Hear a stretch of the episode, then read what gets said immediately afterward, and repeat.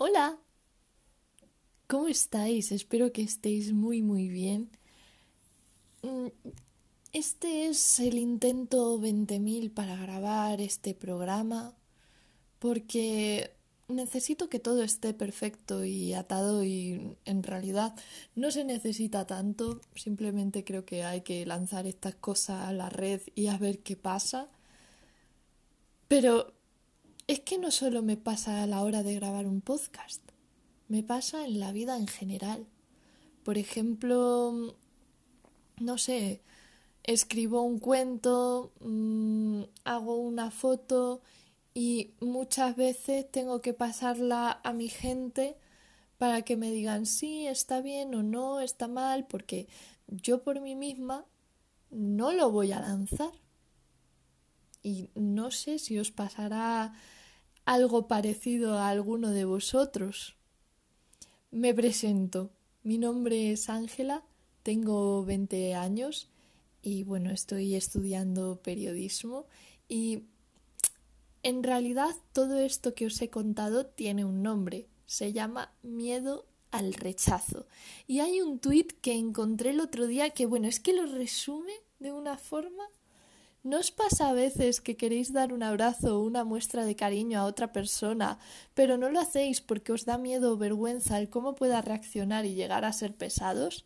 Porque a mí me pasa constantemente. Y a mí, amiga, y a mí. Yo de verdad os digo que, no sé, por ejemplo, si te acabo de conocer hace menos de un año, no esperes que yo sea espontánea y diga, venga, te voy a dar un abrazo o te voy a tocar el brazo. No, no, no, no, no. No, que igual me puedes decir quita o como recibirlo de mala gana, ¿sabes? No. Mm, pero es que no me pasa ni con la gente que conozco de hace seis años. Tampoco, o sea, yo me tienen que dar mm, los abrazos a mí o, no sé, tiene que ser algo súper justificado en mi cabeza para dar un abrazo como ¡he sacado un diez en el examen! Y es como ¡enhorabuena! Y dar un abrazo. No, de hecho mi mente tiene justificados tres tipos de abrazos. El de saludo, el de despedida y el de las fotos, porque todo el mundo sabemos que el postureo pues está presente. No sé, yo recuerdo que cuando era más pequeña, si tenía que abrazar a una planta, se abrazaba a una planta, que no tenía ninguna clase de reparo ni, ni tenía el pensamiento de que la planta, pues yo qué sé, iba a echar raíces y echar a correr. No, yo no pensaba eso. Pero claro, diréis, ¿y cómo se llega a ese punto? Porque igual alguno de los que me está escuchando, pues sí que le pasa lo mismo. Pues a ver, estuve investigando y dicen que algunas causas son pues porque no has tenido un ambiente familiar favorable en el que te haya faltado cariño. No me pasa. Eh, luego, pues que tengas, seas una persona insegura de por sí. Bueno, a ratos. Y, por último, una experiencia traumática como puede ser el aislamiento social, que eso sí que me pasó en segundo de la ESO. Es que todos aquellos que decís que el bullying es una chiquillada, no tenéis ni idea de lo que estáis hablando, porque tengo veinte años, he ido a dos psicólogos y aquí estoy. Que le tengo miedo a la vida, a, a la vida y a expresar mis sentimientos, que esto que estoy haciendo ahora me está costando bastante, de hecho.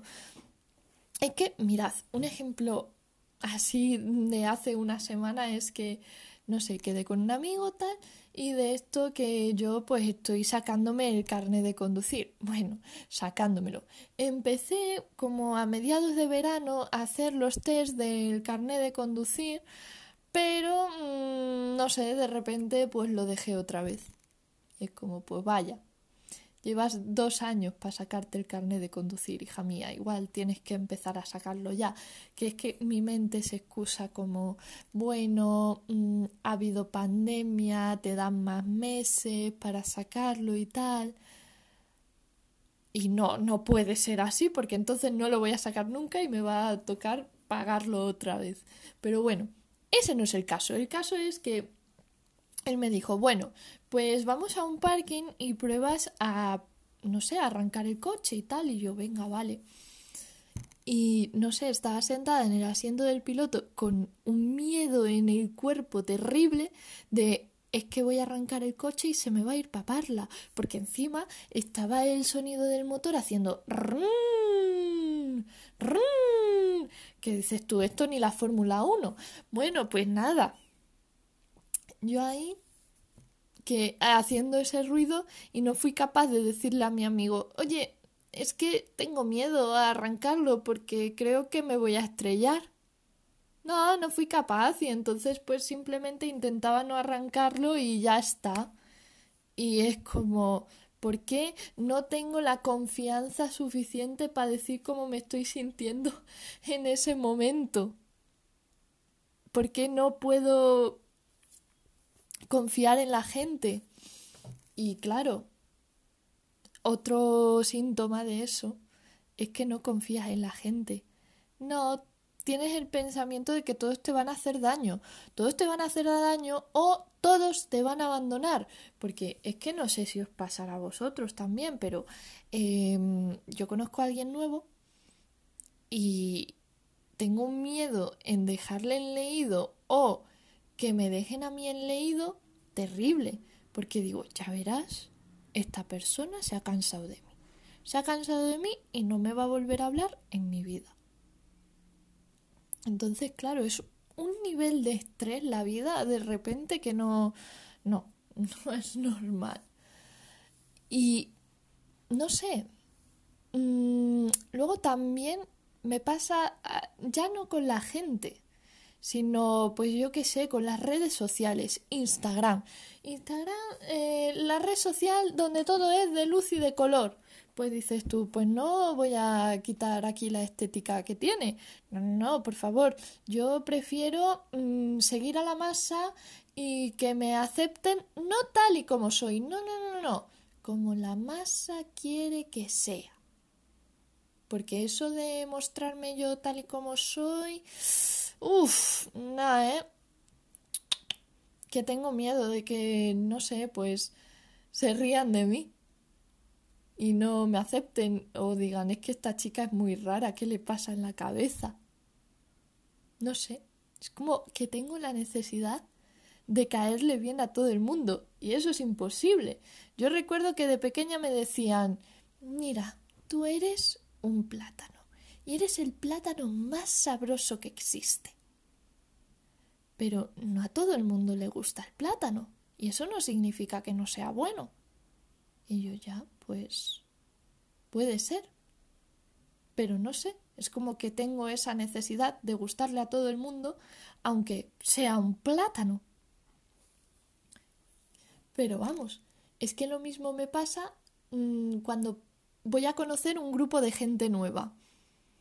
A mí me veréis como callada, como si me pasase algo con el mundo, pero simplemente porque no sé cómo me, me imponen los grupos, ¿sabéis?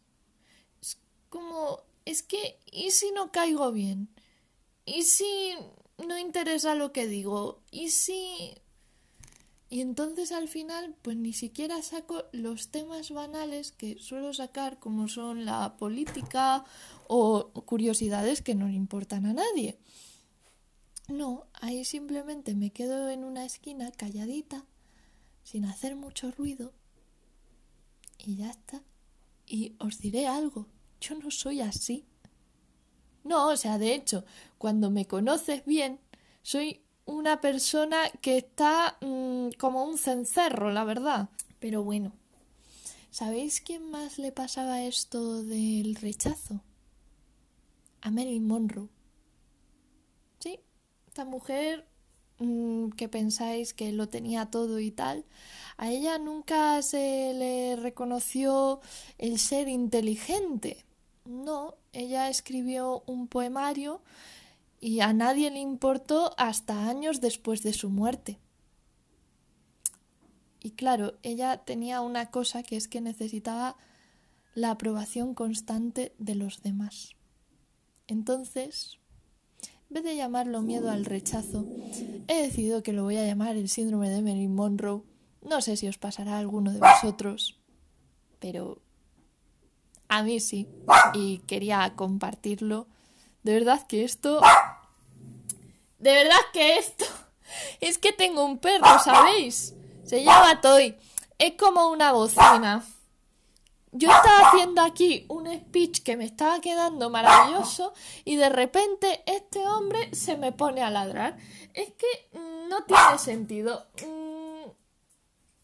Y no voy a hacer como hago siempre a lo Toy, cállate, porque no me apetece gritar.